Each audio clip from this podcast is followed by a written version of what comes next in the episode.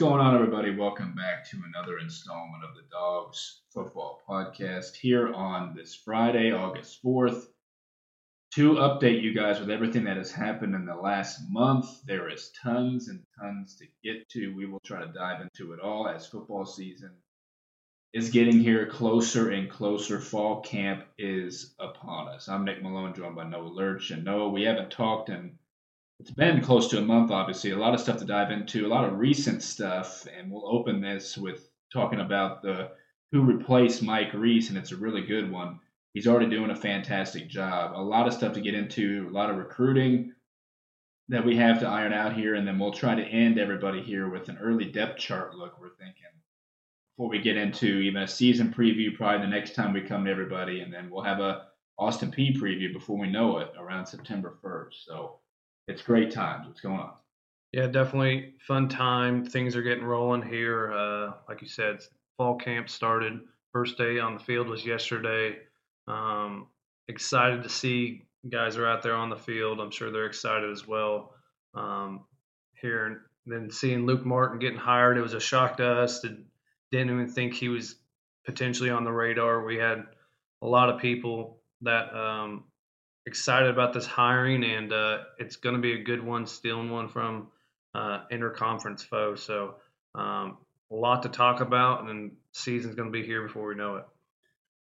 Yeah, and I re- I said on the previous basketball one, whenever they had their open house, I was able to talk to Mike True, who we know is the color commentator for SIU football, and uh, he didn't tell me a name at that time. Just talking to him, we talked about Mike Reis a little bit but he told me they were making a decision, and that was on July 12th. So then on the 14th, they hired Luke, but he told me it was going to come in those coming days. And as we know, we talked on the last one about how much we wanted Russ Eisenstein and some other guys that were options. And yeah, Luke was totally out of left field. Um, and just some tidbits because he talked to Harry Schrader, who covers SIU basketball or uh, Missouri Valley basketball. Talked to him on there and just some stuff we hadn't known previously was I mean, it came within a week whenever he he got in touch with Mike Reis, whenever the job was up or uh, was an option and he asked him if it was the right move for him. And Mike of course signed off on it which is kind of what we talked about with Russ. Like if Russ talked to Mike Mike would sign off on Russ and it'd kind of be an easier process. Uh, but that's what Luke did with Mike. Because they're pretty close. And then he said he applied for it and everything came can't you know happen in the course of a week. And then he got he applied and then got hired and all that stuff. And Mike told me Mike True told me if he, he was blindfolded and had a um, had a dart and threw it at somebody, whichever one of the final four that were there that he picked, he would have would have been a good hire. But yes, Luke Martin gets the job coming from Indiana State, as you said. It's crazy because we know baseball they were just phenomenal. He had that run, and we talked about how for this job now you're not doing baseball. It's really just football and basketball, even though the option will be there for baseball, maybe. They'll probably do something different with that. But in fact, uh, baseball for Indiana State was great. We know basketball was great. Football uh, has not been great. Um, but and we said, you know, that's a good spot that he's leaving and coming here. But we've mentioned how awesome of a job this is, and Noah just some some background with Luke. I talked about on basketball a little bit, but we know he's a Ball State alum and from their great, uh, you know, uh, school of uh, whatever they have over there with Connor Onion. He talked about that a little bit. Um, but he said no that quote I won't be filling I won't be filling Mike's shoes as only he could wear them. I owe it to Saluki fans to honor his legacy by being who I am while instilling the relentless work ethic I learned from watching him in my career. I can't wait to earn the respect and trust of Salukis everywhere. End quote. No, I, I believe Luke's only like if we did the math, because the background here was he got hired somewhere when he was 23. He was only in Indiana State for like five or six years, and he's a young guy. And we're thinking, you know, Mike did this for 44 years. Luke might not do it that long, but he'll hopefully be here for a long time. No, this is you've talked about it already a little bit. Some other info that you see on here from from Luke that's interesting, and he kind of touched on stuff he would do here he's had a heck of a career, and this honestly was the best hire they could possibly have. Yeah, most definitely. Um, gonna be here. It's set up. It, he's set up and young enough to, um, to in the end of his career, eventually he can have a legacy potentially like Mike Reis and being here for a while, and uh, hopefully he can have some of the moments Mike Reis had in his career um, and uh, be able to remember those. So the sports are um, going trending upwards, and hopefully they stay that way in that trajectory, so he can have those memories like Mike did and leave his own legacy. No doubt. I mean, he was a part of Emmy Award winning uh, podcasts. He has had a lot of celebrities on shows he had, and he touched on recently in his, or his Harry interview that he was going to start coming out with podcasts. And we know recently him and Mike True just had a video. He's been asking questions there at fall camp. He's just doing an amazing job. Everything we would have wanted to happen for him and anyone else who covers SIU, he's already doing a great job in that. Um, and he's excited. He's talked endlessly about that, and um, it's just a big opportunity for people. Everyone knows about SIU and the fan base and the coverage that it gets, and it's almost like a must-have job. So he would leave anything for that. Uh, so he was excited to do that. He talked to Harry about that, and we retweeted that on I don't know if football. We definitely have basketball. If you guys want to check that out, this phenomenal hire. Like we said, he's done a great job so far. He's been on the job since like July 24th.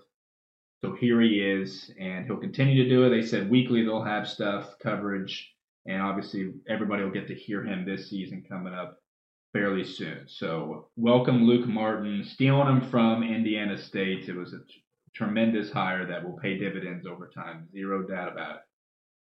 So now, Noah, let's talk about one of the huge thing that happened just in the last couple days. Uh, we were working and just blindsided by certain news. You know, obviously we're, we're within a month of the season, and everything's intact, everything's ready to go. And then you you see something. Pete Thamel, who is amazing with covering college sports, definitely college football, had the breaking news because as we as everybody knows, Northwestern has been going through tough times. Pat Fitzgerald, hazing, firing, all that jazz, and it's it's ironic because he is Nick Hill's mentor. All this stuff we beat them last year. He's been there a long time. Crazy stuff going on there. He got fired, and it was just a you know an effect.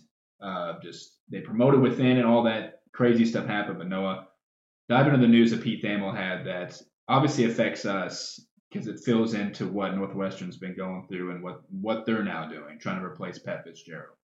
Yeah, obviously it was um, kind of a shocker as fast as they fired Pete or Fitzgerald, and um, now here we are.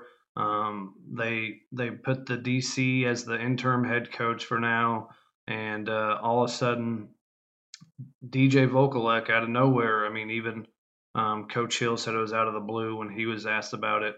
Um, he's ex- accepted a job as an assistant coach. It's yet to be specified. Pete said so. Um, it's just kind of crazy that I guess he has a prior relationship with David Braun, who's the new interim coach, and he's taken an assistant right here. Literally, it was the first day of camp, and everybody was meeting up, and this news comes out. So um, it's a definitely, definitely a very, very terrible move by him. I mean, we were giving him another chance to put his name back out there to get another DC job, and um, coming from where he was on the Nebraska staff, we talked about when we hired him, and it's just it's a bad move. It's a bad look for him. I mean, this is. I mean, everybody will say, well, it's still a Big Ten job, blah blah blah, but um, just really bullshit that he do this right here a month before the season. Yeah, and we've said, especially, if, I mean, if they're not going to announce what even job he's doing, he's just an assistant. It's like, of course, you know, if you're going to get a bigger paycheck, you go there, but you don't leave a month before a season where you are the DC and your whole team and everything's been entrenched here, and then all of a sudden you walk out the door. Um, apparently, it's a big deal if Pete Thamel's talking about it, and just the fact that it's coming within a month. It was a couple days before fall camp would even start. And we've talked before, you mentioned first how like we know Nick has probably been wanting to hire a guy like DJ for a long time, and we know Petrino left North Dakota State. That these journeymen that have been everywhere at every level at every conference that bounced around tons and tons of times. Once they get the job or the opening back or the opportunity to go back to where they had been for most of their career, you know, in the Big Ten or, or whatever, that they would take it. And that's kind of just, you know, you got to be careful when you hire guys like that, even though you want that experience, you want that whatever with hiring somebody like that. So this came out of the blue for us, no doubt. Definitely would come out of the blue for Nick Hill, and that required him to confidently promote Antonio James to new defensive coordinator. who we know was the assistant head coach and was defensive lines coach. And he seemed like the number one guy. When we made our tweets, we were talking because anybody who's a defensive, uh, you know, coach on our staff, whether it was Antonio, Gary McGraw, or Mac McLaren linebackers, we know Gary, special teams and defensive assistant.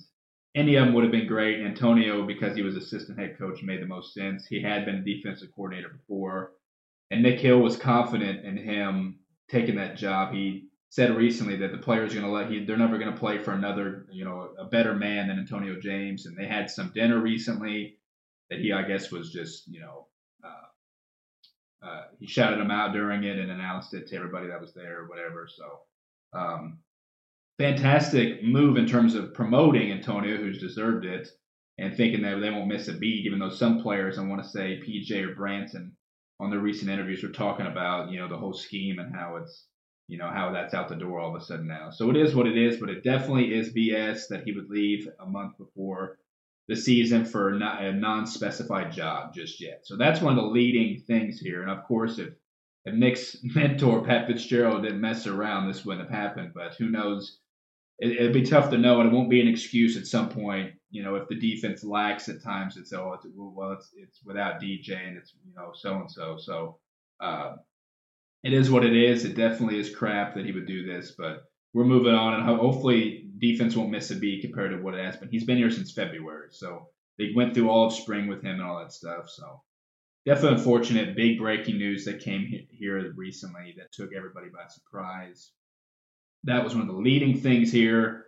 Um, Noah, they had a uh, all coaches around the valley had a Zoom call meeting recently, and Nick had his about 20 something minutes long. A lot that was mentioned in this. Um, but I mean, some of the biggest things, and we'll dive into some of these topics he talked about on there. But no, one of the biggest ones, and we'll get into the depth chart at some point here. But um, he he talked about a lot of defensive players, and then Dan Verdun asked him about, "Hey, you haven't talked about David Miller yet." And then as soon as he could even be done finishing his question, pretty much, Nick said that David Miller is out for the year. And no, obviously hearing that, it's because we already knew at some points of the secondary was cornerback him and DJ Johnson struggled last year. They needed to get better. Now you don't have David Miller. Now whoever's going to fill that spot, we'll dive into it later. But no, this is definitely news we don't want to hear. Like we said, it was kind of thin back there. Um, and David was some guy you could rely on. But Nick said that he, you'll say the injury of, of Nick said and when he could be back. But no, this is definitely a hit. And again, something we wouldn't know unless Nick was asked because we would just find out on the sidelines during the game or wherever, and no one would know. So important questions are asked. Noah, this is a big. Yeah, definitely. I mean, we don't hear a lot about um, injuries. Uh, we found out about another one that happened last last year with Iverson Brown in the in, in training camp that he missed because we knew he came in from Illinois State and could have filled a role in the in the safety position, and found out that uh, he tore his ACL. I think Nick said and he missed all of last year. We didn't. We just wondered where he was all of last season. Never, never heard anything about him. And yeah, thankfully Dan um, caught on to that with um, Nick not mentioning him about the defense, uh, not men- mentioning him being those guys on that defensive side. So um, there's a lot of guys that can step into that role. There's some adjusting where um, you can move some guys around. Um, we got a pretty good one. I think you can move back to that position, but um, sucks for David, young guy transferring in from Navy. I'm coming here so young and learning on the fly pretty much. And now now he has a hip injury. Um, he said Nick said it was a pretty rare injury. Um, he didn't even know what to call it. So um, sucks for David to miss this time and just to miss the whole season. So um, sucks for him, and hopefully he can get back right and uh, have two more seasons with us after that.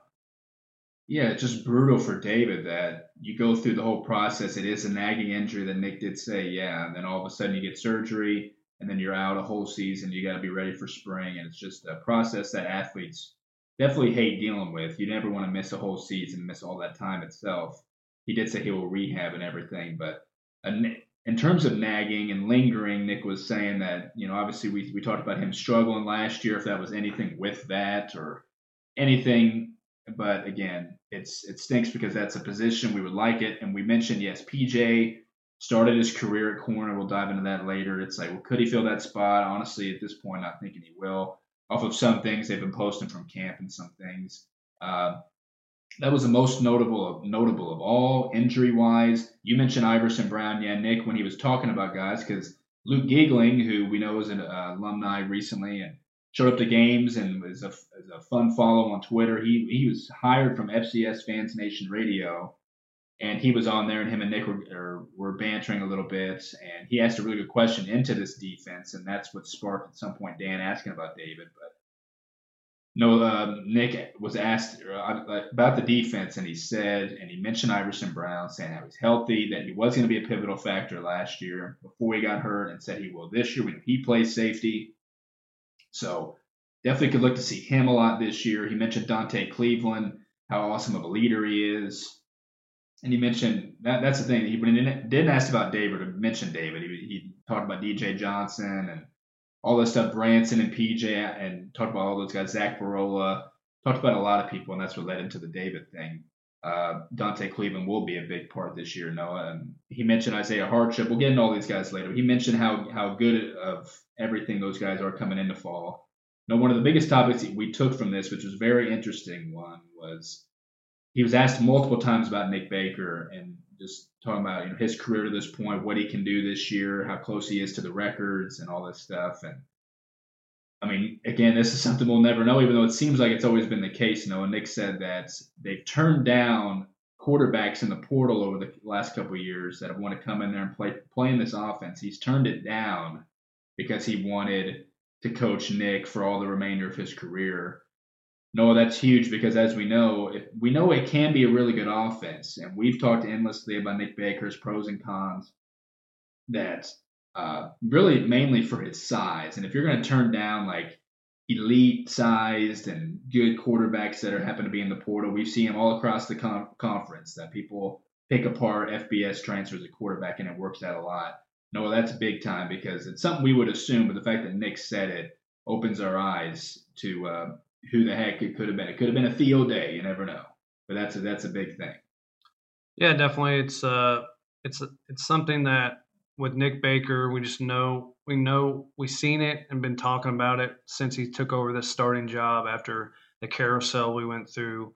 Um, just it just if if you could have found somebody that could have took took this offense to the next level and that really wanted to play in this offense, you just always wonder who could it have been. Obviously, um, you brought in two FBS guys with the prior relationship with um, Lindauer, who was committed here as senior of high school. Then Cincinnati came in late and offered him, and he went to Cincinnati instead. Then you had Stone Norton from FIU. So those are just guys that were with that could have could have translated, but he was just we've stuck with Nick Baker, um, and obviously he's going to break all these records. So going to be interesting to see what happens. But yeah, you always wonder who could it have been because we've seen it time and time again.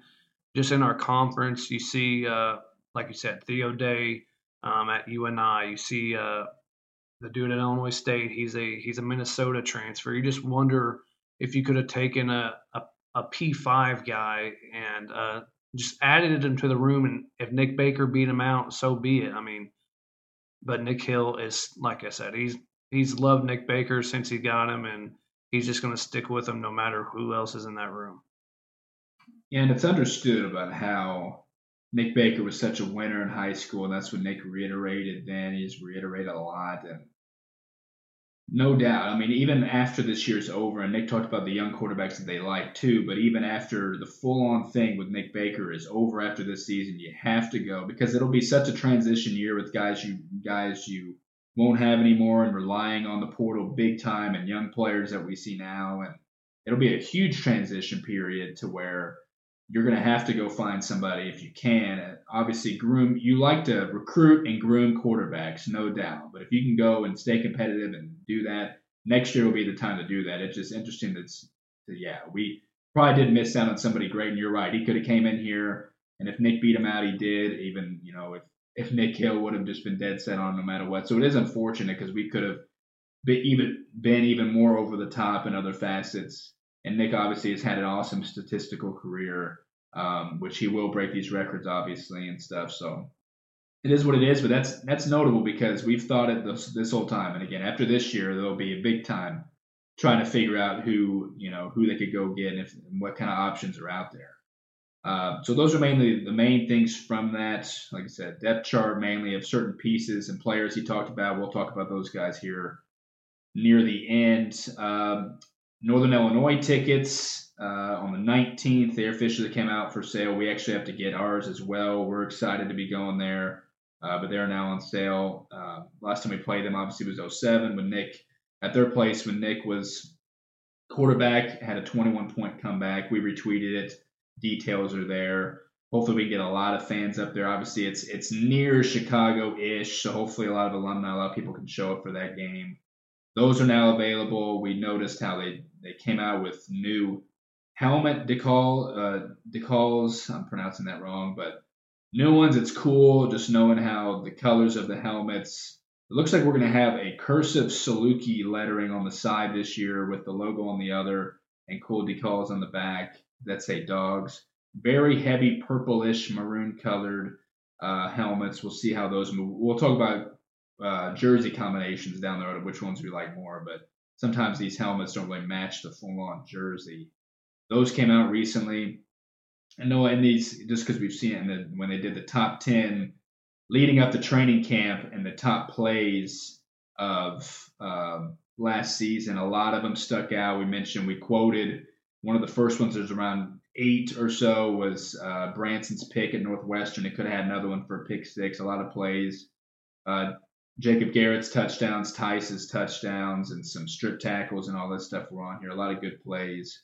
Uh, Deontay's breakaway against North Dakota was a crazy one. Uh, a lot of cool ones on there. Just rolling through some stuff here. Now, I know that, I mean, it's a big one, and we could say it for the FCS, but obviously it's overall for our conference. Let's dive into the preseason poll, and obviously we have a couple All Americans for this preseason season. Uh, but no, it's kind of we're not really totally surprised of our standing in the preseason poll for the Missouri Valley, but it's it's good standing. Let's dive into those. Yeah, we're not not shocking. I'm you know with the, losing a lot of guys um, to to graduating and to the portal that made big impacts on this team last year. Um, that you knew we knew we'd probably be right in the middle, and uh, that's where we ended up. Um, we we were picked fifth in the conference. Um, obviously, not really surprising, like we said. Um, I'd probably have us maybe a little lower. Um, I maybe probably sixth, potentially seventh. But uh, South Dakota State picked to win the conference. Obviously, um, the defending champs bringing back Gronowski, who's only a sophomore at this point with an injury. So uh, North Dakota State two, UNI three with Theo Day, probably the best quarterback in the conference. We said him earlier. North Dakota at four. Um, they're coming. They're one of the only teams besides the states to make the playoffs of like the last four years. Then we're at five. Youngstown at six. I would probably pick Youngstown over us. Illinois State at seven. I could potentially pick them over us too. Then Missouri State with obviously their coaching change over the offseason and lo- losing a lot of guys. South Dakota at nine. Indiana State 10 then Murray State and Western Illinois. Obviously, um, the last season, Western Illinois will be in this conference. They're making the jump, which is a smart move by them. Yeah, and it's it's crazy knowing how close they've been in some games with us and some others. And Murray has struggled a lot coming from the OVC in their first year and they're and they're ahead of them. Uh, yeah, I heard a lot. Been hearing a lot of hype about North Dakota this year. You're right; they've been pretty successful for the most part over the last couple of years of non those state teams. Um, you're right, Youngstown because they beat us last year. Um, you know they and they beat us last year too, almost crushed our playoff dreams. So they've been beating us the last couple years, and obviously I don't recall he wasn't an upperclassman if we don't recall Jaleel McLaughlin. He's got to be still there. Um, they're just they're really solid. And you're right, Illinois State. You know we won at third place. It was a sketchy game you know, we know they have some talent, even though they lose like Zeke Vandenburgh and people like that. Missouri State, you're right. Coaching change, they're not going to be that high, even with what's his name still a quarterback, than those other teams. But yeah, it's either five or six. That you, you couldn't go wrong. And the votes of 337 for us, 323 for Youngstown. It was pretty close. So yeah, you couldn't really go wrong. And obviously, they're probably taking into account all the uh, Nick Baker back and some like returnees returnees back. That's how they kind of, I guess, muster up a lot of this. So definitely good standing and getting both states this year and getting some of these teams. It'll it'll make it difficult to uh, live up to the fifth spot. Hopefully, clearly we can be be in the top five in the conference. That's clearly ideal and put you in best spots for playoff berths. So hopefully that can be that within the top five of our conference this year. If we're not, then clearly we're not going to go anywhere. Hopefully we can live up to that. Noah, and then preseason All American team for us. A lot of the guys, because we talked amongst ourselves of who it could be. Really, everybody we assumed outside of one of these honorable mentions, but first team is Branson Combs. Can't go wrong.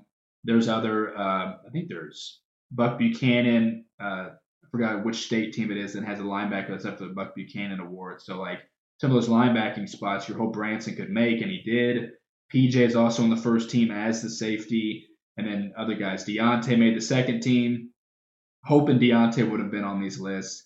then no honorable mentions of Nick Baker and Chase Evans. And just looking at that, those five right there, you know, those are, you know, the best players on the team and guys that we know we can stay competitive with 100%.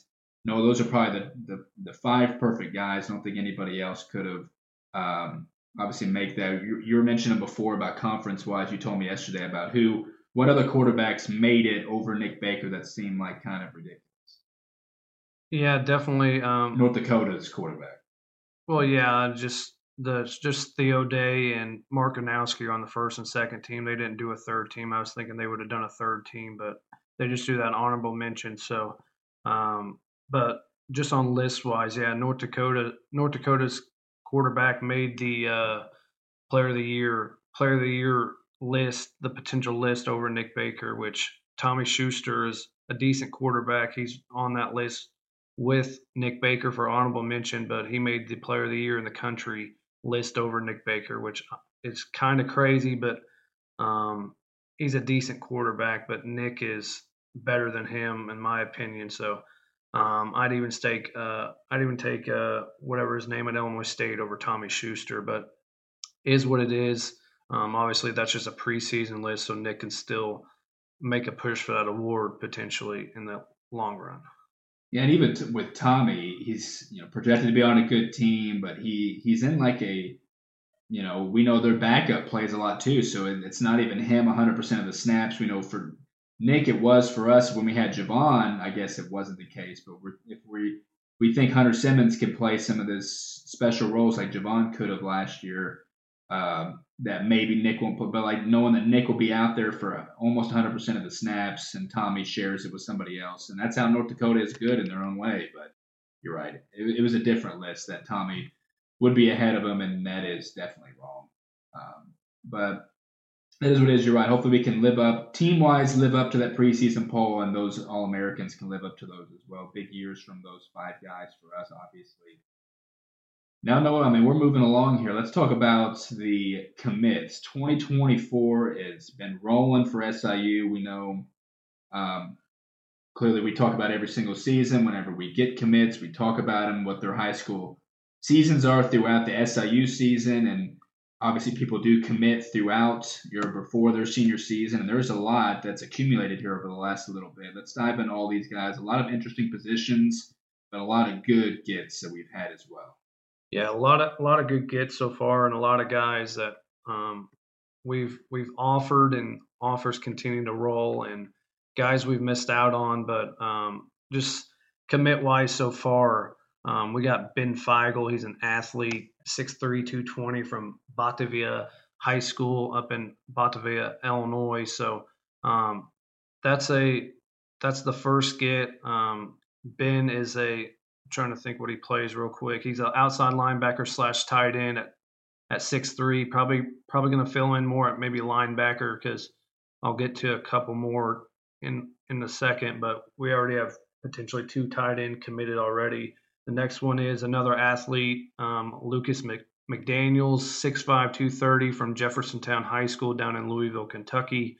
Um, Lucas is another guy um, at that size, could come here and play tight end, but he also plays outside linebacker. So um, that's a rare size to be able to get. Also plays basketball down there. So um, that's a good get right there for those two athletes. And getting getting into position wise, um, got two quarterbacks. The first one, Jake Curry, six foot, 185 from Edwardsville High School, so kind of in our backyardish. Um, they play pretty good football up there at Edwardsville. They've had guys. Um, I just remember they they had a quarterback or an athlete that played quarterback up there a couple years ago. He ended up at Notre Dame. So Jake Curry's a pretty good at six foot, a little undersized. So um, kind of that Nick Baker s body frame. But the other other quarterback is Blaine Sissons, um, a guy that he's he's learning from a really good quarterback um, that just happened to so just happened to play um, up at Northern Illinois. We play them this year, so um, his high school coach was a great quarterback back in the day. led led NIU to the Pete or the Orange Bowl against Florida State um, way back then. Just funny how all the connections like that happen. But 6'2", 180, Mount Carmel High School. Um, that's a really good football program. Um, then a tight end, another tight end, Aiden Morardi, 6'4", 242 from Oswego East High School.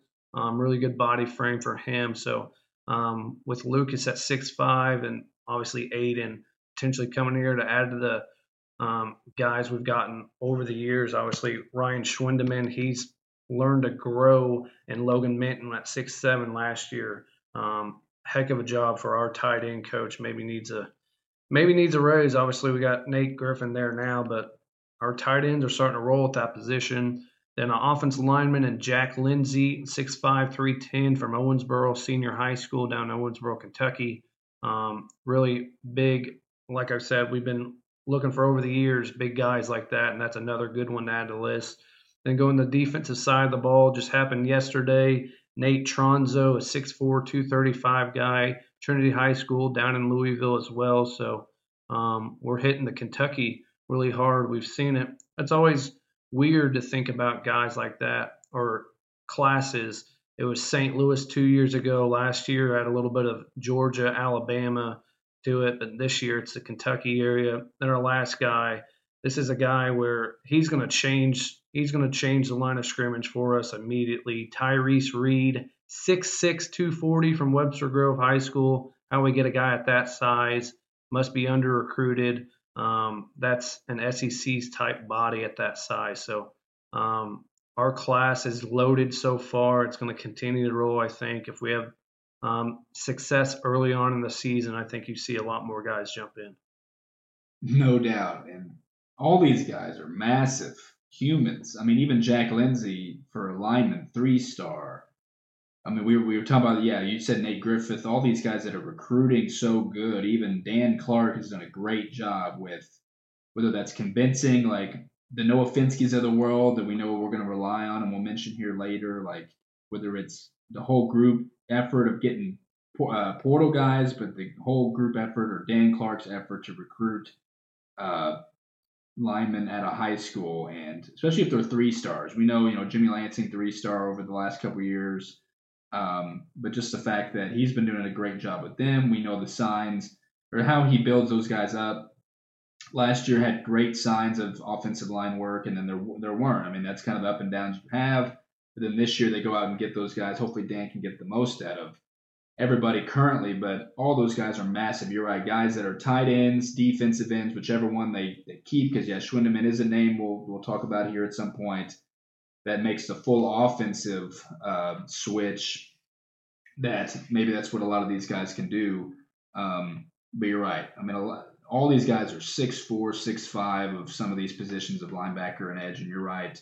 Tyrese Reed will be a stud. It kind of adds to those we've been killing it on the defensive line the last couple years. We have some freshmen that we'll have topics at some point about if they're the, some of the freshmen we could even see because that's how good the 2023 class was. 2024 is off to a fantastic start with those names. There's been other people. Obviously, there's been tons of still offers. There's been some lists. Uh, Caleb King, 6'5", 265, had a top six offers of us, Louisville, Indiana, Army, and, and a couple other schools that I mean, there's so many other more that we're close with or um, that are accumulating. Everyone's posting about the offers. That people did that a couple days ago. Uh, so let's just roll on though. You got anything else on me? Like some more of these offers that stick out to you, or obviously we're not going to see any visits until the season and what games they'll show up to. We we kind of been talking about if we were going to summarize them more for not always because there's like we've said there's hundreds. If we summarize them more for definitely offers or others instead of the ones that wear the lanyards at the games. Uh, but there's is anyone else that sticks out to you that we've been in on? Yeah, just there's a there's a couple. Um, one to keep an eye on, and obviously we can, um, if we've already offered them, and they're making a visit, so that'll be more notable to be. All right, we already follow this guy. It's just not a new guy, so it'll be easier to keep track. But um, just talking about more size, uh, Parker Gitter stood out to me. I'm a 6'6", 295 pound um, lineman, so up in Glenwood, Iowa, and there's a bunch that we've offered. Um, Trey Ridley's a DB out in Overland Overland Park, Kansas. No one um, it says in his Twitter profile that he's the number one DB in Kansas. So um, just a lot of guys that stick out that potentially um, add to this program. There's guys we missed out on. Um, just some that stick out are guys like uh, Gideon Herbert, a DN that from down in Georgia went to App State. Um, Brady Barrowman went to Ball State, an offensive lineman from up north in Illinois. Um, just some other guys that we've missed out on already. We've missed out on a couple, but um, they've all went to like we had the Iowa, we had Wofford, Arkansas State, Western Kentucky, Air Force. So a lot of the lower level FBS solid programs that um, we're recruiting with them now. Like if you would, if we'd have looked at this stuff um, a couple years ago, um, you wouldn't, we wouldn't have had any guys like this on our list. So it just shows you the way that this recruiting and the pro- projections we're looking at. If we can keep it up, recruiting like this, we're going to be in good shape. Exactly. It's like more and more three stars. It's more and more massive, talented guys, whether they are under recruited or just in general. They know about, and again, we, we've said it so many years of the Jeremy Chinn effect because some people use him as pictures, some don't. But we've also talked about how it stinks how last year happened with the failed success at the end of the season and a below 500 record. If we've said, you know, we should be making the playoffs every year, we did for two straight seasons and win a game. That stuff puts you on the map as well. Imagine if you keep doing that and get these recruits. So it's crazy how we continue to, and just one off season doesn't totally take you out of like really talented players that we are now looking at and, and offering. Just the fact that it can continue just the successful road that we continue to have, and whether that's it's crazy. The turnover in football is unbelievable. Whether it's portal players, whether it's coaches, and you're still able to, um, you know, successfully, you know, promote from within or just go get guys that you're familiar with. It's it's insane. So football is just a massive, big old thing that it can be really good at times, really bad at times, and we've luckily been on the successful end of a lot of that stuff. So we want to sustain it. Again, it just stinks to how last year ended, but it's really not affecting a lot of different things in recruiting. Our coaches are doing a phenomenal job. Yeah, it's guys like you mentioned some of we you mentioned some of the schools of players we like Harlan Summers was an offensive lineman that retweeted a lot of stuff we've been doing over the last couple months, and he had a decision date on August 1st, and he chose, of course, Illinois State. Um, so it's guys like that, and some of the three stars have chosen elsewhere, but overall have done an awesome job for getting certain guys in. And again, we'll talk about this list will keep growing. We know 2023's class was pretty big. And um, once we we'll keep retweeting them, keep talking about them throughout the season, and Noah will have everything for what they're if they win, lose, how they did in all these games. We'll do that like we do every single year, and what we mention every single time. So a lot of great names out there. We'll continue to have that for you guys. Now, Noah, when we segue to FCS a little bit, just around the FCS, there was an article from Sam Herder back in June about um, revenue that was brought in from last year, and I just wanted because we are obviously on here and where we stand. We are currently. If I scroll, I have to scroll a little bit to find us, unless I just went right over it. We are we were 30th in the FCS last year in revenue, 18.7 million, it's about 59 percent allocated. Um, UC Davis brought in 44.2. It's a lot of even like some of these, like South Dakota State at 18, North Dakota State at 12, Illinois State 11, Missouri State 10. A lot of Valley teams, North Dakota at 9. seeing us at 30 though 18.7. However, that's allocated 59%. Again, teams like Austin Peay will play 37. So uh, a lot of uh, revenue that we, I mean, obviously this is notable. Seeing it on there and seeing where we stand, that's good for the school. Something to obviously bring up. Um, and then there was there apparently Sam had a let's see, and Hero also did a article on on most likely FCS over FBS wins this year. He had us pretty high. He had us third with that Northern Illinois game. Talked about a lot of uh, players we got coming in in NIU, what they did last year and everything. He see he seems it pretty likely. Uh, number one on here is Idaho and Nevada. But again, we are third. Hopefully, we can live up to that. We'll talk about them obviously in about a month or so before that season happens. But he has us on there. We know again we whatever we think about Hero and Sam, he has some stuff that we enjoy talking about a lot. Um, the commissioner of the Missouri Valley had a statement on the 2014 playoff that won't be in effect this season, but next season we'll have more on that over time. Just to mention that it's been talked about because we know what the playoff format is now. Um, and then there was a tweet on uh, returning production around the league that somebody had. If I could go find it, um, about and where we stand on that. We are we brought 61.59% of our returning production back. That ranks seventh in the league. Um, offense returning productions at 67. It's the defense that's at 55. So that keeps us at that seven. Obviously, 94% of our passing yards are brought back, 60 of rushing, 39 of receiving, thanks to Avante and guys like that leaving. But we'll talk about, thankfully, we have some of the guys we still have here. Offensive line, 78%.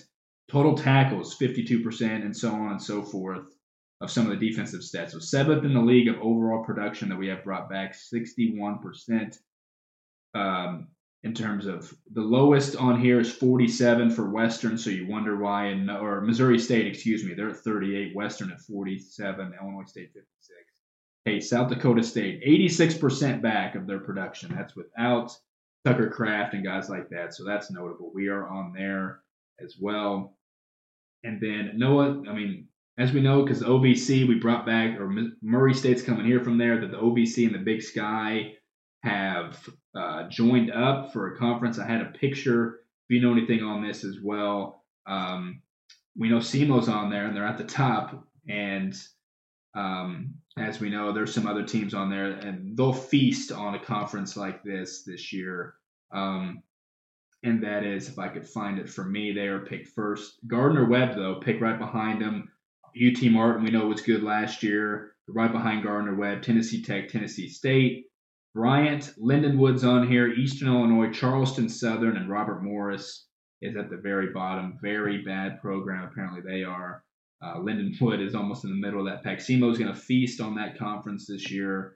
Um, some other things, and then there was a there was a let's see they had Stan Becton who does a lot of stuff for FCS had a predictions for way too early 2014 playoff or team playoff, and he did not have us on here. So just mentioning how it's some motivation for this season. I had the seeds on everything on here. Didn't have us. Hopefully, we can prove him wrong this year. So there's a lot of that stuff, Noah, and we'll dive into. I'll, I'll roll off some more stuff here, and then I'll get your your opinion on this last one that we've had that Dan Verdun had. Uh, some separate stuff here. Jeremy Chinn is an 81 on Madden, and just to remind everybody that they're giving out his bobblehead at the home opener on September 2nd, the Austin Peay game. So everybody go get one of those. And 81's very good for Jeremy coming off injury even. MyCole Pruitt re-signed with the Falcons. I saw no, which was good. Somebody had that tweet, and then that Dan Verdun, biggest impact FBS transfers to SIU over the last five seasons. No, you can look at that and go through some of the players that he had on there. We'll try to come up with some others. But know some of those. Jeremy Chinn in 81 and MyCole back to the Falcons. All good stuff. Um, all good stuff there. And then that Dan Verdun thing. Yeah, really good to see. Um, hopefully, Jeremy comes back um, really strong and proves that that Madden rating right because that's a really good rating for him. Obviously, um, seeing MyCole back, um, he he got hurt at the end of his tenure with the Titans and got there and played a little bit down the stretch, caught some touchdowns last year. Um, but Dan Verdun put out him and uh, Prairie State Pigskin Um, Southern Illinois had 56 transfers join its program over the past five years. That's 2018 to 2022. Which of the following has the biggest impact? He put three option or put three options of Madre Harper, Avante Cox, Richie Haggerty, and he put other. You could leave a name below if you want, but uh, four percent voted for that. Nobody left a name. So um, obviously that poll ended up with Avante Cox at 79%, Madre Harper at 12, Richie at five. Like I said, then four percent for the other, but nobody left a name.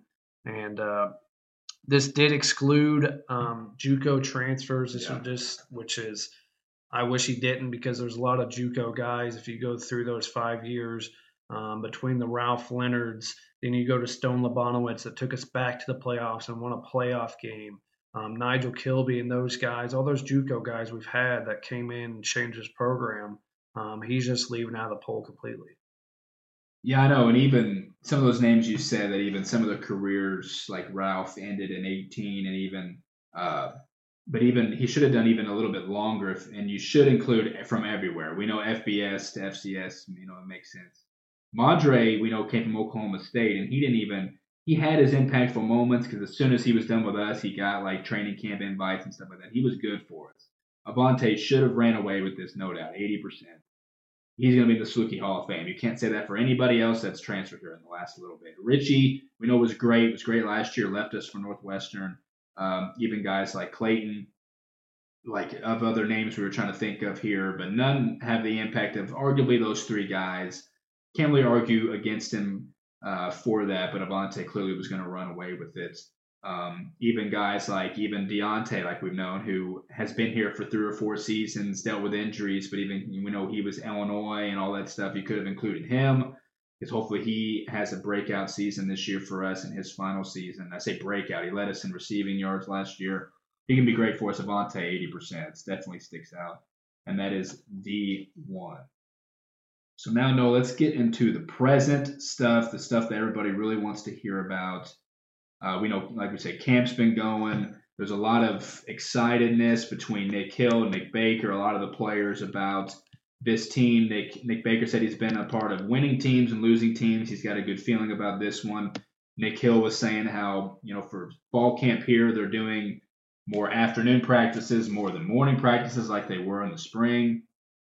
Just a lot of different stuff they're doing to try to do whatever, but they're all excited about this. And um, Obviously, those are the things that stick out most. Before we get into the step chart, uh, even PJ is one of those guys we'll talk about here. He had a Draft Diamonds interview we retweeted for people want to go check that out. And he's also on the Senior Bowl watch list. So big things ahead for PJ uh, this season, as we know. He's been talked about a lot. They've been uh, Luke's been interviewing him, Chase Evans, Branson, all the honestly all the All Americans. There's really no one else he's talked to just yet, and there'll be more things we iron out over the season. But no, that segues us into the main part of this. That'll take a little bit, just a little bit of time to finish out this podcast today about early depth chart options. This is one of our favorite things to do, and we know whenever we come to you guys, the next episode for the season preview, we'll talk about it again, and then we'll try to predict what it'll be before we see it officially. But no, we're going to go deeper than what the two deep's going to have for us when they post it before the season starts. Let's dive into this. Um, and let's preface it first by saying some players that are not on the roster that we thought would be that apparently aren't.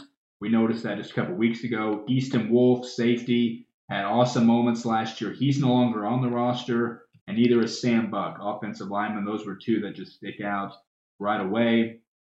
Now let's dive into. I'll let you rattle off. We'll do offense and then defense. Let's start with offense, and we'll definitely agree amongst a lot of this, no doubt. We'll just talk about the names that people could see this year, who we think could play a factor, and just what this depth looks like. Now let's obviously start with the quarterback position. Yeah, obviously we know who's going to be the starter, and it's it's interesting behind him. But Nick Baker will be that starter. Um, he's going to break pretty much maybe all the records in SIU history this season, um, as long as God forbid he doesn't get hurt early in this season somehow. So uh, Hunter Simmons, I have listed as the backup. I think a local kid who um, made the transfer in high school from Mount Vernon to um, a better football program in Marion and just exploded.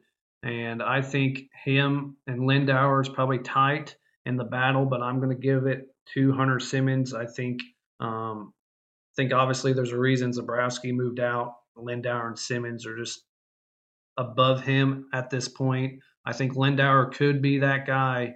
Um, obviously had had the injury last year. We don't know exactly what it was. He was in a sling for a while, so assuming a shoulder injury. Um, but Trey Baker is obviously the fourth guy, and that's all we have at the quarterback position. We usually, in the past couple years, we've had what seven, eight guys in that room, but it's only four, and I think that's better. And uh, it's it's it's probably tight between Hunter and Michael, but I like Hunter's potential to be that backup guy, and I like Michael to be that guy, kind of more of a fit in the role and be potentially the signal caller because he knows probably the offense and knows a little bit more that can help, and Hunter can focus on if he needs to come in or not. Exactly. We've talked about Hunter Simmons could fill the Javon role maybe if they want to use him. He's a great runner. He's strong. He can throw and make better decisions than what Javon did at the end of his career. And you're right on Lindauer. Just because he's got the size that we've been talking about, if he had to come in, I think we'd be confident if he's healthy. And yeah, and Nick said he's confident in a lot of these guys. Trey Baker, I think, will be an option for us down the road. But you're right. Four is what it needs to be, not seven or eight. It's crazy how it just went down like that. And we know obviously we've got new, some new commits. A lot of people added to the room at some point, but definitely that. Noah, we'll just go back and forth here. Running back, this is interesting one because there's a lot of options. This is one of the positions we're confident in most. And, you know, because he had been number one on the depth chart the last couple years, he's coming off his own injury. It's interesting to think of where Justin Strong lies in this. Nick was actually asked about Justin by Bucky with Isaiah, and he only answered the Isaiah part, but I think he just forgot to talk about Justin. Not that there's nothing to say. I know Justin Strong is going to be healthy this year. He could be RB1. But we know some other of these options are behind him, though. Sean Lester was awesome as a freshman. Bright future here. He's going to play a lot this year. Romir Elliott or Roe Elliott, still here, still good, as we know. And then, no, they brought in Jalen Benefield for a reason, whether that's special teams or to fill the role. We have a new four headed dragon. And then, Noah Jalen Reed is another transfer that came in here. So, five good options there. How do you think it narrows down who's ahead yeah, definitely think. Um, I put Sean Lester as that back. I mean, we talked about it. We've talked about a little bit. Nick mentioned it in spring when we're right around the spring game that he would love for a guy to step up and be able to hand him 20 to 25 times. And I think that guy's Sean Lester. Um, he's a guy that we've seen as a freshman get in there, and he made the most of his snaps. I really like it. it just I think Rowe or Justin could be that guy, but um, the just the little nagging injuries they've had throughout their careers that has kept them from playing every game or be able to play every down. So I think Sean's a guy that he doesn't doesn't have a lot of carries on him. So I think that's a guy that could carry the load for us as a young guy and potentially be a stud. I think Rowe and Justin behind him. I think Jalen. Um, he's only a junior. He can come in, like you said, special teams and be a, kind of a gadget guy. Jalen Reed's interesting coming over from Western Illinois, also only listed as a junior. So he's also a smaller guy at five seven. So I'm sure that's going to be a special team and gadget guy as well. So um, I like those two. Then even depth, depth behind those guys you mentioned. A lot of guys. Tony Williams, he's back apparently. He wasn't on the team last year. Don't know exactly what happened. Um, behind him, Zach Willingham Davis showed up on the roster, a redshirt freshman the two guys that will probably end up redshirting, and Caleb Wagner. We know the high school career he had. Um, he's a stud, and also coming from IMG Academy, Jimmy Athens, also a smaller running back at 5'8". So expect those two guys to potentially get their shot, maybe. Some injuries happen, or play their four games in redshirt. But this is a deep, deep room. But I really think Sean Lester hopefully wins the job and be that guy we need to hand the ball to 20, 25 times a game. I think they have the perfect mix because Justin's the do it all dual threat. Sean's the power. Roe is the speed, like the pure speed. And we haven't seen any of Jalen yet, but he, he does a lot of things. He had a lot of success from Eastern, and that just makes sense. And yeah, special teams, I think. And then all those young guys, you're right. And we remember Javon saying, watch out for Tony Williams. Didn't see him, and then he wasn't on the team, and now he's it's crazy. But you're right, Caleb Wagner, a lot of those young guys, deep room, and they were showing video recently of DJ Davis and obviously um, Larry working with the guys, and it looks like a good room. And that's a position I think that we definitely are confident in this year. Hopefully, guys can stay healthy because it's it's a really good room. But that also relies on the big men up front that we'll get to here shortly. But Noah, dive into wide receivers, what we can see there. Yeah, a lot of a lot of options at the receiver position we can go with here. Um, but I would love to see, obviously, we know Deontay Cox back for his 18,000th year. Um, Isaiah Hartrip off injury is going to be another one. Then I think in the slot, um, there could be a battle here or there, but um, Vincent Davis going to be a really good special teams gadget guy. Um, there's some other guys that could fill that position. Um, behind Deontay and Isaiah, I did put Jay Jones and Zach Gibson to be able to fill in. Um, but a lot of guys where this is a deep position, a lot of youngsters also. Um, but I think that the leading leading five, I would say, obviously, is Deontay, Isaiah, Vincent, Jay, and Zach would be step. Um, I know a lot of youngsters. Cal Weideman could fill in there, coming over from Iowa Central Community College. Um, we did see in the pictures from Camp Day, it looked like Vincent Newsom, the local kid from Marion, I really liked, um, caught a touchdown. Um, a lot of guys in that room, a lot of freshmen, a lot of redshirt freshmen. Devin Walton's back, Brian Brown, Alan Middleton, Ryan LaHood, Cam White. I mean, a lot of guys, a lot of young. It's a young receiving room, but there's some older guys that should step up and lead the way. So obviously, I think the top two are obvious, but the the next three because Isaiah or Deontay is a guy you can move into that slot slot slot position and put a bigger guy with Jay or Zach on the outside. Exactly. I think this is another interesting position to where our top three guys are speed demons, but they're also strong. They posted a video today of Deontay and Isaiah doing a you how well you know your teammate, and their chemistry is off the charts. And those guys obviously yes will lead the way. Nick was raving about Isaiah's health in his Zoom call. Vincent, because we talked about, he knows he's related to DJ we've seen him throughout, and Nick mentioned some other just two defenders were the only players that weren't on the team in the spring. They were just new through the summer. So Vincent's been here since the beginning, and he's definitely a guy that'll be looked to do all those gadget plays with.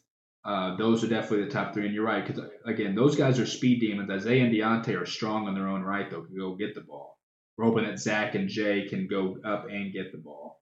Um, some of those young guys, you're right, and Dayton Mitchell because he was even with Avante, who played the season at the start of the season, maybe just off depth chart, Dayton Mitchell was a starter. Dayton Mitchell will be an option for them this year. I think it will be behind the Zacks and Jays, though, for sure. And hopefully those guys can get in the game and not Nick won't miss them on throws because that's the thing about opportunity. Once they get into the game, though, they either get missed or something. So a lot of options like Cal coming, like he's got experience at the college level, not at this level, but good at a good school. And like, yeah, the Brian Browns of the world. Because a lot of these guys are also going to be filling in on special teams, on coverage, and all that stuff. They got to iron out a lot of that. There'll be a lot of defend, defenders, but could be some of these guys. But Noah at tight end now. Well, we love the running back and wide receiver rooms. Tight end room is interesting because Noah, as we know, Jacob Garrett, Tice Daniel, those guys are no longer here and were pivotal parts the last couple years. Obviously, before Tice got hurt last year. Noah, some of these options, it's almost like who can you rely on to be like not be Jacob Garrett, do similar things. We do have someone that can do those similar things, but be like the security blanket for Nick Baker. And a lot of options here. We know back in the spring, Ryan Schwindeman, who we mentioned earlier, was defensive end, tight end, took some snaps on something, special teams or whatever, but he was catching touchdowns in the spring game and stuff. Aiden Quinn, who we I mentioned, kind of fills the Jacob Garrett kind of play style whether they use him that way. We know Colton Hogue's coming from a good JUCO, and then Miles Marshall sat out last year. Those are, I think, top four options you mentioned earlier. You can, I mean, Logan Minton's going to be a pivotal factor down the road for this team with his size. But no, out of this group, who do you think leads the way? Because again, options that we know we think can play and do fine, but just a lot of unknowns there. Yeah, definitely a lot of unknowns and kind of a thin group. It's not like running back or receiver where there's a ton of guys in that room. Um, but also, I think Logan Minton will get to see action this year, probably like Schwindeman did in four games and redshirt him. But um, just, I think you mentioned a little bit. I think Aiden Quinn does feel he fills in that Jacob Garrett role where he lines up sometimes in the backfield and as a blocker um, then I think you see in more of a Tice role, we'll we'll spread out Schwindeman, we'll spread out Hogue. But I think if it comes down to it, you'll see if it's two tight ends down on the line blocking, it's going to be Schwindeman. Then I think another guy you forgot to mention, uh, he's been here a little bit, Ragnar. I think right. he can step up and be out blocking guy as well. Um, so there's a lot of options. I think Colton Hogue can be decent as well. But I think spreading it out, I think you'll see Aiden. You could see Aiden behind in the Jacob Garrett role, but you also see we've seen it multiple tight ends last year. We could spread them out with Schwindeman, with the Miles Marshall, Colton Hogue. But yeah, definitely interesting the position. See what happens. Um, I like I like the the mixture of guys we've had in that room in the past, and I think we have a good mixture of guys as well this year. Yeah, and, and even Hogue, who because we've had a lot of guys with it from Butler Community College, Iowa Central. We have a couple of those guys that it's a good school. So you just think when they come here, like him or him or Cal or somebody you know they can come, maybe come in here and be good. You're right, Ragnar, because they were posting pictures of him carrying the ball and doing stuff. So he will definitely play a factor. Um, he's also obviously like a long snapper. We know all that stuff that he's he's multidimensional and uh, even at the honestly, I forgot I was gonna. I was gonna say Jacob Garrett, just because he was so like he was doing stuff last year offensively that he never did in his career. So even like if we set a bar for somebody to be like him when he didn't do any of it until his fifth year, that but you're right. Aiden, who played a little as a freshman, he's still a young guy. He will play that role. Schwindeman's just a massive dude. Miles Marshall is pretty big too. So they have options there. Hopefully they use it again. We know tight ends always a security blanket kind of thing. So hopefully some of these guys can step up and do that and be big. And again, that's one of the position uh, groups that's a lot of more unknowns than others so far, definitely on the offensive side of the ball. But Noah, let's segue to offensive line because a lot of names here, a lot of good options that we've talked about, a lot of new additions, tons of them. I'll let you dive into what we think even a starting line could be, and obviously who could cement those guys behind him because last year and Mike Truth said it with his video with Luke Martin. It needs to be better because there was injuries. We know there were awesome stretches last year. Nick Hill said at the end of the season, though, that we need to get better in the trenches, bigger, more elite in the trenches. He went out and got some some of those guys. Let's dive into some of those new faces that we've I think already mentioned before, but definitely what this starting line and the and the depth could look like. Yeah, it's definitely interesting. I um, with the some transfers we brought in and just guys that potentially developing developing. Obviously, I think the I think the right side of the line is pretty much probably set from the get go.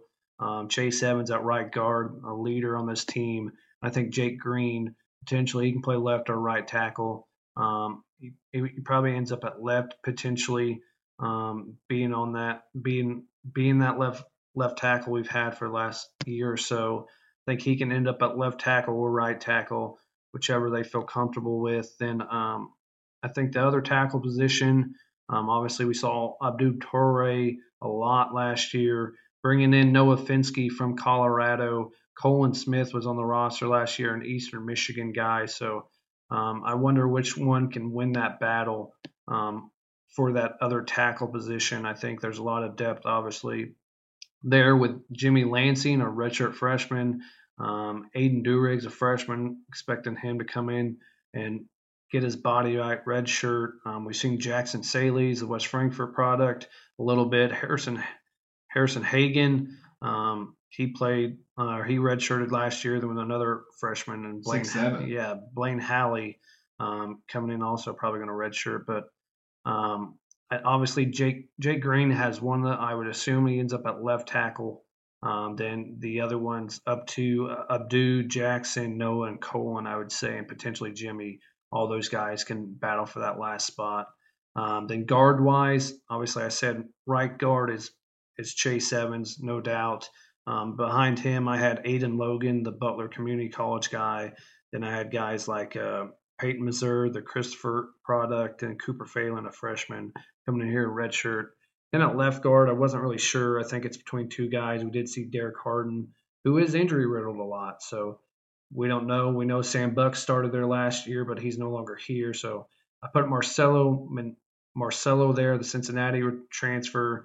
I think he's going to maybe win that job, but I think Derek or Sam Newman potentially um, winning that left guard spot. Then center's obviously interesting. You have a guy that came in here from Austin Peay last year. Maybe he does get the nod against his former team early in the season. Jacob Koffel, the smaller center. Um, but then we've seen it in spring a little bit. You go from a, a, little guy, but right behind him, I have John Nally at six six playing center. It's kind of weird. Um, based off the, but we do want to get bigger. So if we go John Nally at center, I think we'll have one of the biggest lines in the country up there with the Dakotas. So Austin Friday at that third slot at center. So a lot of depth there, a lot of interesting to see what happens. I mean, there's a lot of guys that can win jobs that come in here.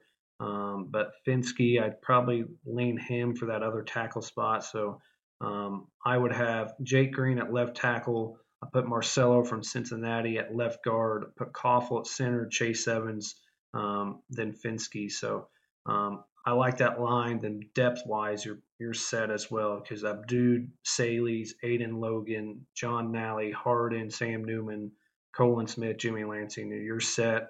But we have seen a lot. Um, we've seen it with this team before. Um, not all these guys will play every snap. We like to mix it up a little bit, keep guys fresh, depending what kind of what kind of game it is. If we want to go bigger and run the football because we're up, we can. We can mix some things up. So it's going to be interesting to watch throughout the season.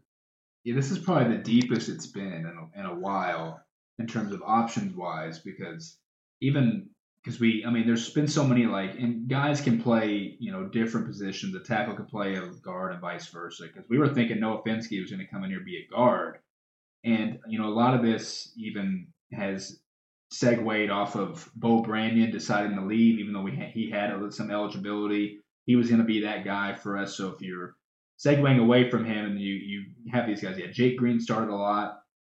And it's interesting to see how they actually narrow this down because again, Finsky they moved him to guard or to tackle from guard. Uh, even like yeah, Aiden Logan they have him as a guard and he's six six six seven. So it's like guys that you think could play other spots or so. We haven't seen any like combinations on pictures since spring to know like exactly what that's going to be because you're right. Definitely pin Chase in as a starter, 100%. Jake and then Finsky. It's just and then Koffel. It's like narrowing down that other guard. It could be Marcelo, Aiden Logan, because Aiden Logan was a big deal whenever we got him. I didn't know if they had obviously the vision of him saying, "Yeah, we're gonna go. We're gonna he's gonna be a starter for us." Marcelo, we've seen in person. He's a massive human being. Uh, you know, strong guy. You definitely want to put there coming from a nice school. But you're right though. Even the depth behind those tackles, I agree. Green and Finsky for sure. Colin has to come into his own at some point. This is only his second year. He's still a young guy. He's just massive hopefully he can play in your eye whenever we switch the line around and some of it's protection, some of it's on the ground, and you kind of mix it up in that way. But Toure was good for us last year. It'd be Derek Hardin Jr. needs to stay healthy because he is talented, as we know. So yeah, Sam Newman, a lot of depth. Jimmy Lansing, we hope can get snaps, even for a redshirt freshman of a lineman. You'd think he can get in here, but we like Jackson Staley's probably ahead of him. That's just what we assume, even though he could probably be playing better than he is right now. Who knows? But a lot of options, and you're right. John Nally moving him to center is interesting because, hey man, we're we're uh, you know really heavy at tackle and guard. Make this switch. You can't even with your size because that's really all we have besides Austin behind Jacob. So it's important because Jacob did get hurt last year.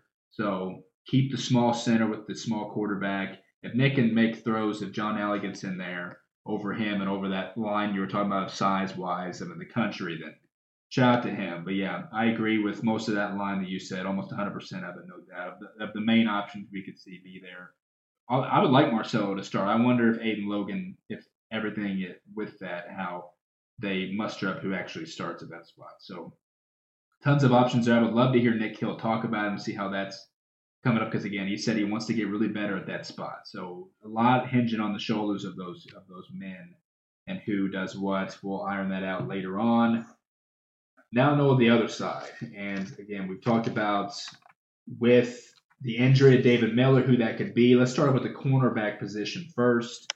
And I just put it on here because after I heard that news, I was like, we'll get into the cornerback depth. It's not the worst in the world, but again, if David and DJ struggled last year, you still have the same kind of guys behind them outside of some young guys. There's another there's a transfer we'll talk about that's in here. I put PJ in here, but I don't think he's going to. He's an All-American safety. He was first was an All-American corner, and then they moved him. So I don't know what the heck it's going to be for PJ this year. He's going to be safety. Had him on here, but no. After that, after David, it's DJ Johnson, who we know is going to be a starter. Drake Johnson, transfer, Texas State. Mark Davis last year played a little bit, had his bad moments, but he's still Buffalo. I mean, he's he's a nice player. Dre Newman, as we know, special teams ace is on here. Charles Young sat last year. He'll be a factor. You never know. You'll dive into some more options. But no, with David's injury now, it kind of begs us to to be a little, you know, skeptical right now. Because again, PJ's not going to fill that spot. So who do you think does fill that spot outside of DJ?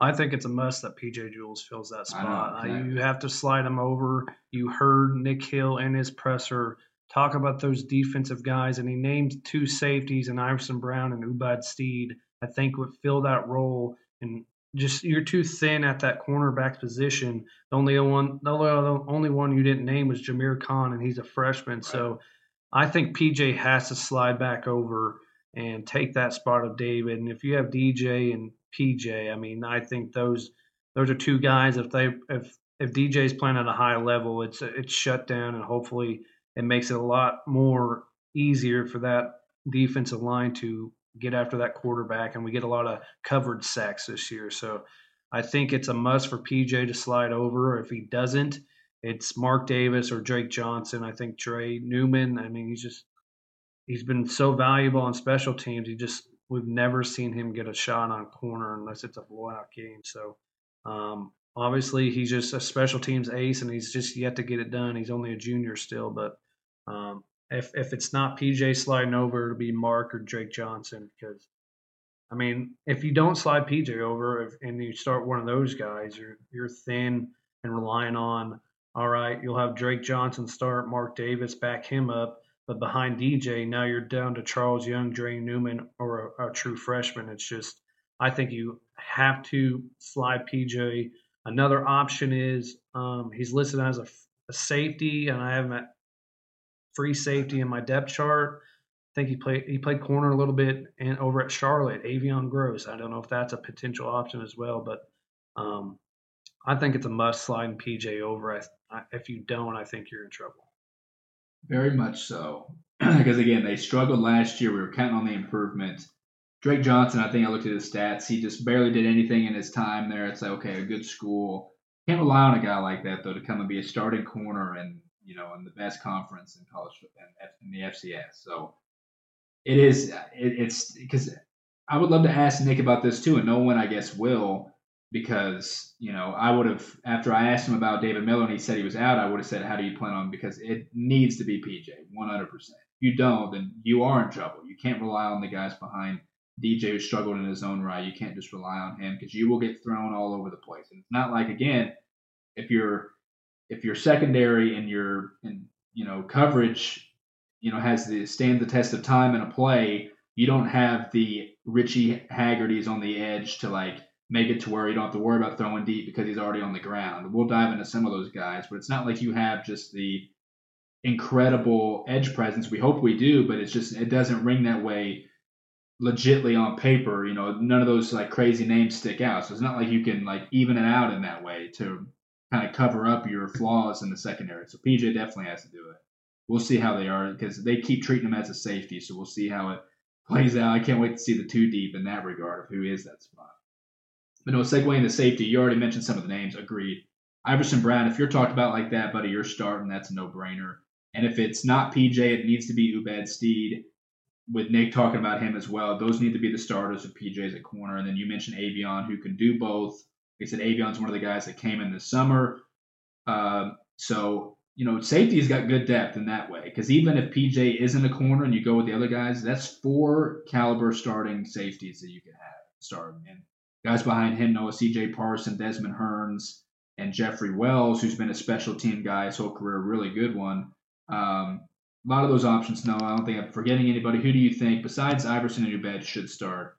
If I missed anybody behind there, who of the names I did name you think could see some time? We know we saw CJ Parson enter the portal and then he didn't, and then Desmond Hearns made the switch offense to defense, and we saw him at safety this year, and he's going to be a good player as well.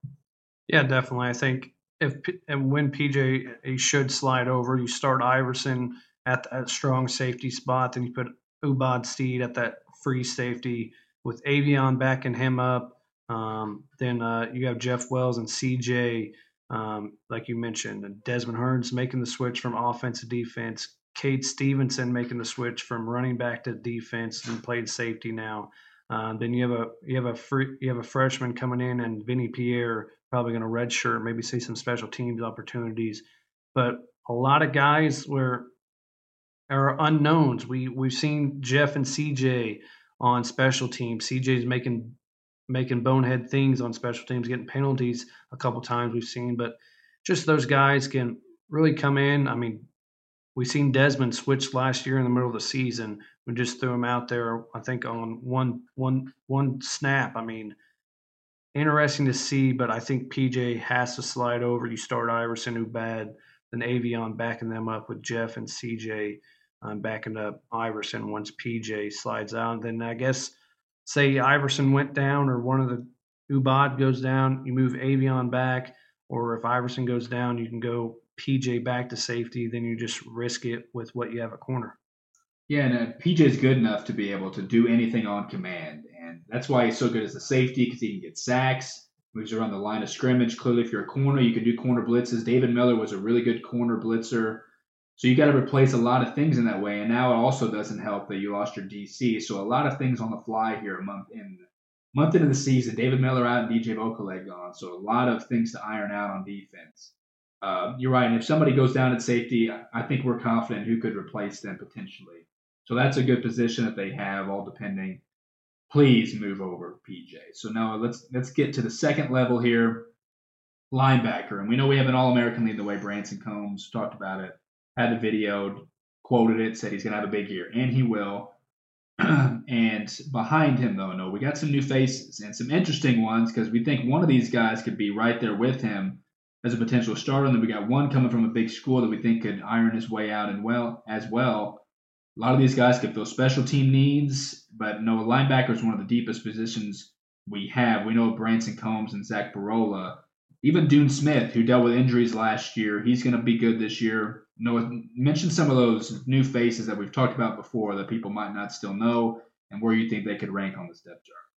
Yeah, a lot of guys that we could see here. Um, you mentioned Brand, obviously the guys that are going to lead the way. I think the leading pack, obviously to start, is Branson, Colin Bohanek, the Eastern Illinois guy, Zach Barola, a guy that we mentioned the poll earlier with Dan Verdun. If we're talking JUCO guys, that guy's made a lot more bigger impact than I feel like Majay Harper or somebody's done. Agreed. So um, I think those three with Dune Smith are leading the way. I think Dune is probably more of a coverage guy, so we, he's going to see a lot of time um, since Branson's leading the guys in the middle. Then, like you said, a lot of new faces or some younger guys. Jake per- Perella's the Oregon State transfer, only a sophomore, love to see what he can turn into. Um, I have him backing up Dune Smith right now. Um, then in the middle, Ben Bogle backing up Branson Combs, followed by Corey McCollop and Shane Roth. Those are three young guys that can do a lot at that linebacker spot. Um, then Zach Westermoreland, he came over from Eastern Michigan and he was a wide receiver slash DB, but now he's listed as a linebacker on the website. So we're going to roll with it, and hopefully that's a guy that can be in that covered spot as well with Dune and them. And there's guys like Stephen Green, Sam Edwards, and obviously the the guy I'm highest on is freshman wise is Miles Wash. I think he could be a special teams ace with the tackling machine he is. But obviously, I think the the top guys you're looking at Dune Smith and Perella and Westermoreland and more of that um, coverage linebacker role, then I think the main three you'll see out there at once are Combs, Bohanek, and Barola. I think those three shouldn't miss a tackle if our D line can't get it done. Exactly, and Bohanek had incredible production at EIU. We stole a lot of EIU players, and he's a really good one. Production is there. You're right. Jake is still young. Oregon State. He was recruited there for a reason, so he does have talent. We could see him. Uh, Dune is good coming from God, where did he come from? Off the top of my head, Pittsburgh. Now. Pittsburgh, and he's good enough to go there too. Like injuries down him last year, so he's good. You're right. some of these guys on tight ends and because they're wanting to get it right with Westmoreland like they did uh, Branson, I guess, receiver to linebacker because of the coverage skills and the ability to catch the ball. That'll be good. I do like Shane Roth. He was really good at times when he came in on defense or in special teams for sure. We're both high on Ben Bogle. He's got all the traits. We saw him last year. He dressed for a reason. He's one of the few that did. He will be a big factor this year. Hopefully in the revolving door. And you're right. Branson, Collin, and Zach will start.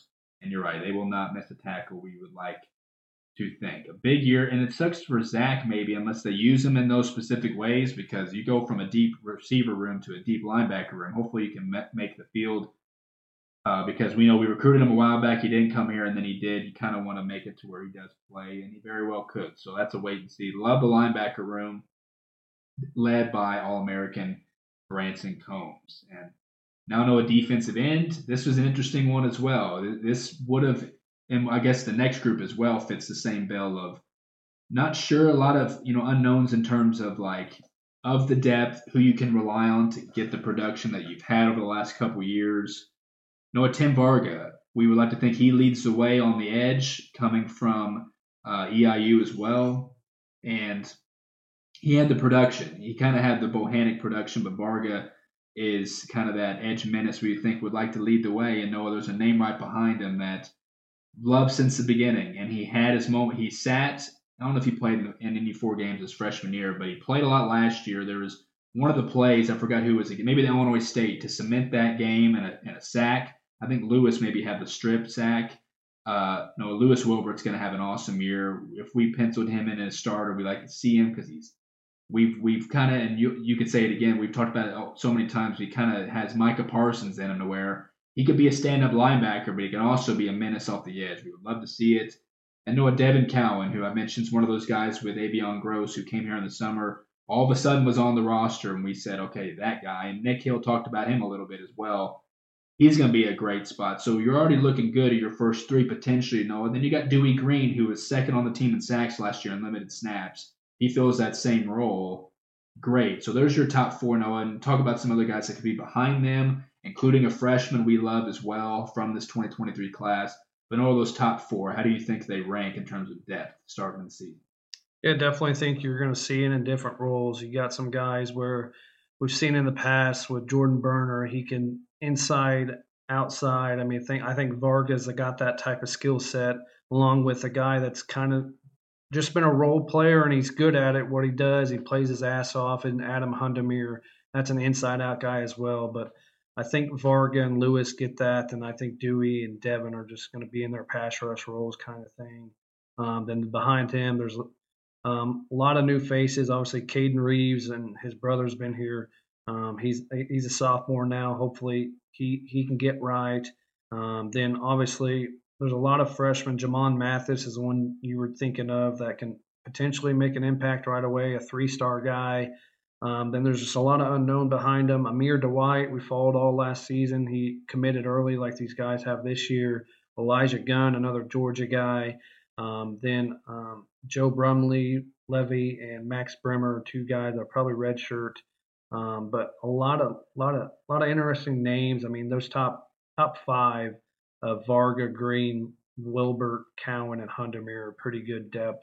What we haven't, we've been feels like we've been kind of kind of thin the last couple years. A lot of guys, I mean, feel like Burner and Anthony Knighton played a lot of snaps for us, but we can rotate guys now on the outside.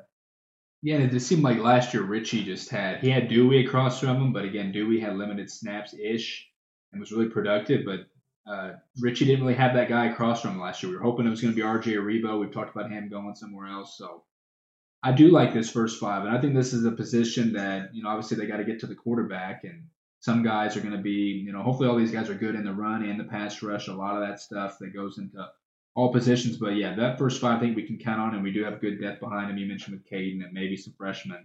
We'll see, but um, I think that's one that we can, you know, put down on the side of like some confidence going into the season for sure, led by those guys. And it still says, you know, it's it's it's by position on the website. Lewis is still a linebacker, but we know he can be an outside, fill in an edge and stuff. I think that all you can go with one other. You mentioned inside, outside. A lot of that stuff can happen. A lot of, hopefully, a big year from all those guys. You could, whoever starts, will be okay with because we know the second batch will be really good. Um, Now, Noah, I think if we were ranking in terms of positions of a little bit of unknown going into, or like I'm not going to say like total non-confidence, but just leaning towards that way more than like totally, and maybe not. But we know a guy that we can count on, and that's Cam Bowdry, leading the interior. Hurt last year. He's obviously one of the main guys this year. He's going to have an awesome year. He's good at the run. He's good at uh, rushing the passer if he has to.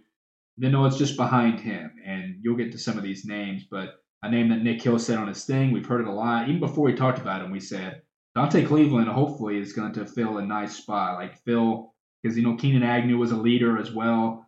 Didn't really have the most like stats statistical production in his career, but Dante can, who also hasn't had that in himself. An older guy, Nick Hill said he might be the oldest player in college football, which he's not. We know of a lot of older ones. He is really old though. No, if he can make the most out of his final year, hopefully he can start next to Cam if we're doing the three four four three whatever we do. No, those guys are the starters, and then behind him we like the Jalen Banks of the world, but even behind him you can name some others, some other interesting freshmen. But how do you think this one irons out? Definitely think in that in that interior you got to start Cam and Dante, the two the two seniors that have been through it last year and can just be that quality start we need on that line because we've got a couple guys behind him that's going to be interesting. Obviously, we're high on Jalen Banks, was a three-star, redshirted last year. Um, then on the other side, behind Cam, I think Peyton Reeves. I think um, if he can if he can make that next step in his development, um, then switching uh, another guy switching from offense to defense is Ryan Chanley. I think that's a guy where they went to and said, "Hey, man, you can develop as a as a guard and be really good, or you can get on the field potentially this year." he makes a switch over to D tackle. Um, then another guy that has just been a, a, role player and played when needed is a senior in Devin Love. I think that's a potential guy that fits in here as well. Then you have a, a freshman in Carmelo Smith that's potential. He could play right away with his body size, but um, potential four games in redshirt type thing. But interesting. Obviously, I think Cam and Dante get that role, and I can almost, even if it's depending how the game's going or something. Like I said, you have a guy in Tim Varga. I think you could slide right next to Cam, and you could put one of those other pass rushers on the other side of Lewis, and you could be pretty deadly. Yeah, I think Antonio James is going to iron this out to where we would have expected, even if he was still just defensive line coach. I think there there's some options there, and I think it does rely though on because just speaking of Devin Love, as you said him, I do have him on here for sure of like fourth in line potentially of of depth that he was a he was a starter last year to start the year. He was ahead of Dante Cleveland, and then he kind of phased out, you know, as the season went on. Um, but just I love Jalen Banks because he was one of our highest ranked players in SIU history. Honestly, according to like 24/7 or Rivals, he's a massive dude, and he was he was. Uh, I think there were some games he didn't fill the four games at all. I think there were some games he dressed. He was just it just looked like he was part of the team and some things they would post. So you'd think this year he'd be a big factor he's massive. I would love to see him crack the the second unit out there at times behind those guys. And you're right, Carmelo Smith's a massive dude. Would love to see him potential, but you're right, Ryan Chanley, he's a strong dude, and he will definitely. You're right, guard be good in about two more years, or defense tackle and play now. It's a great point by you, and we like Ryan. He's good on Twitter. He tagged us in the post today. He's still pumped. Hopefully, he can earn a spot and play. A lot of these redshirt freshmen can to help with the depth this year. So if we're ranking like before we get to special teams in terms of like I'd say the top three position groups that we'll have to just a little bit worry about this year, barring PJ to corner, is tight end, corner, and defensive defensive line. Even though a lot of them have good options, a lot of people can move elsewhere and do a lot of things. But just I'd say those are the three position groups with some unknowns. Because obviously, talking through this so far, these we kind of alluded to that anyway. So uh, everywhere else is pretty solid, and I think those spots are solid too. So we'll see how it irons out and what the two deep looks like in about a little less than a month. So now, no, finishing out with special teams here. We know Jake Bumgard is the guy still a kicker. We know he had his moments last year, did miss some big kicks, but also had some big kicks. He was he was pretty efficient. I don't know what the exact numbers were, but we know he's still the guy. He's still got crazy eligibility for what it's worth. Crazy. Like last year was like his full first full year as a starter Following the footsteps of Nico of the things we've said multiple times. But no, behind him is where it gets interesting. It's it's the same guy still. It's Jake and it's Thomas and it's Chase Reeves. But no, we know Jake is going to iron this out, whether he's still in kickoffs, whether that's still Thomas at kickoffs. Iron that out in your opinion of just what happens, even though we know Jake's still going to start, and then punter Noah, which is arguably you could fill them in with the position groups of unknown and worry, and maybe a little bit of unconfidence because of how bad it was last year. Of who could maybe uh, rival Nathan Torney for snaps this year, and then dive into obviously long snapper, and then who you think returners. Yeah, definitely think at kicker is obviously going to be Jake. Um, then with Thomas, probably going to be backing him up. Um, I think um, they give a development year for Ethan. Um, I think he Ethan Edens deserve, needs to take some development and potentially, I think if he wanted to, he could probably steal the job at punter instead of kicker. Then obviously Chase has been here a little bit, so um, Torney's got to be a lot better. Um, and obviously looking at other positions, obviously long snapper probably going to be Ross Pager again. Ragnar behind him. Um, then freshman Jace Clark from Carbondale is going to redshirt behind him. Nick Baker at holder. And like you mentioned, uh, Thomas Burke's going to be the kickoff specialist. He's got a pretty big boot.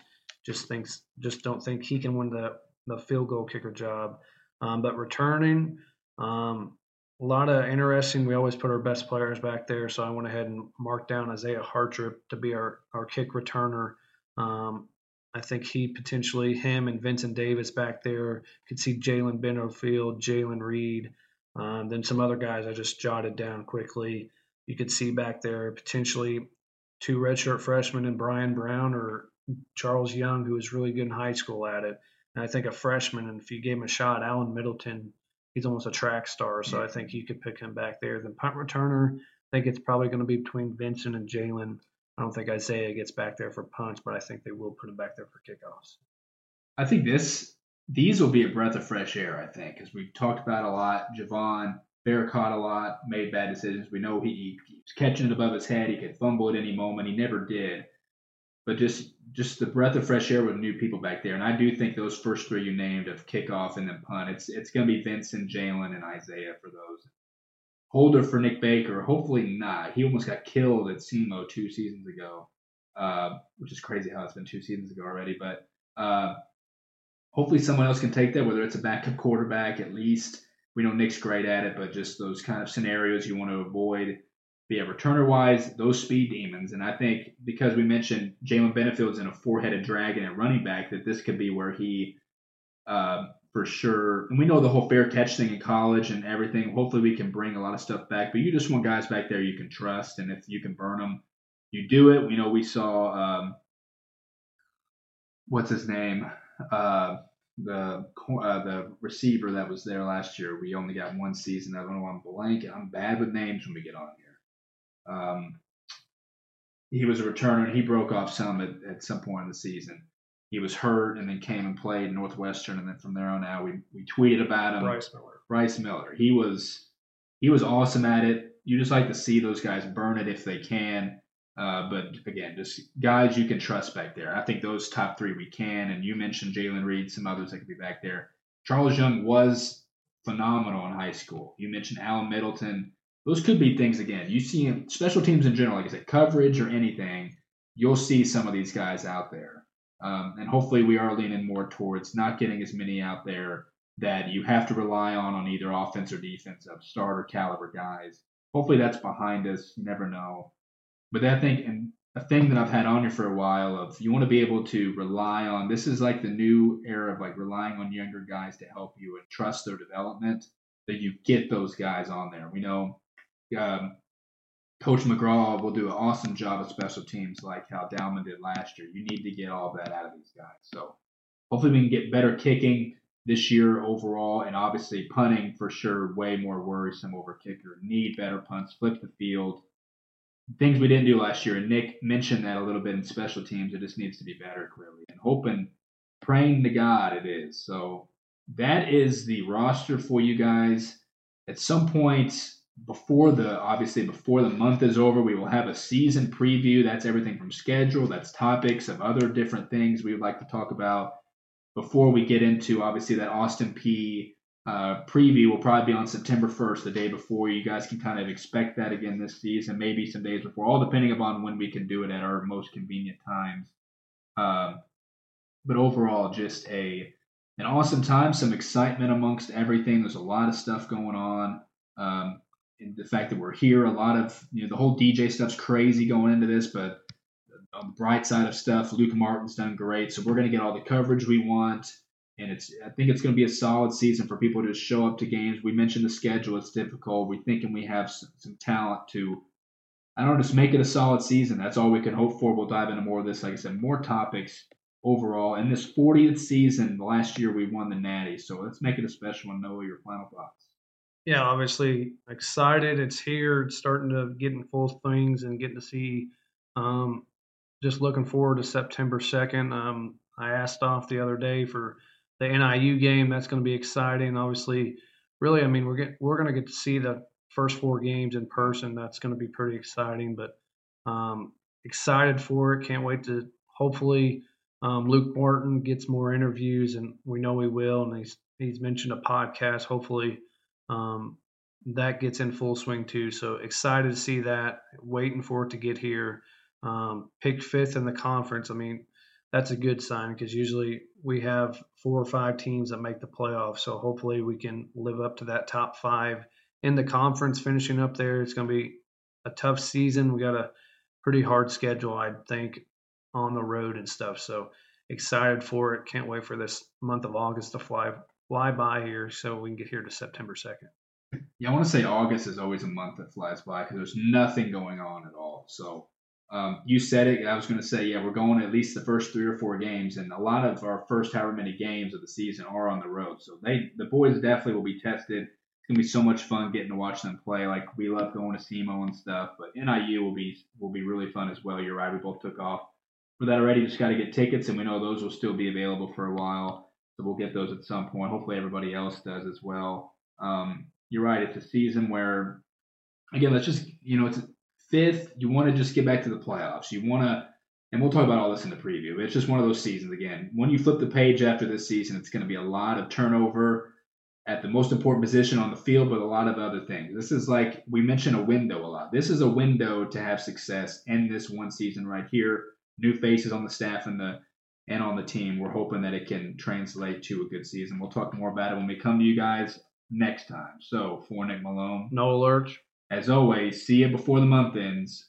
Go Dogs.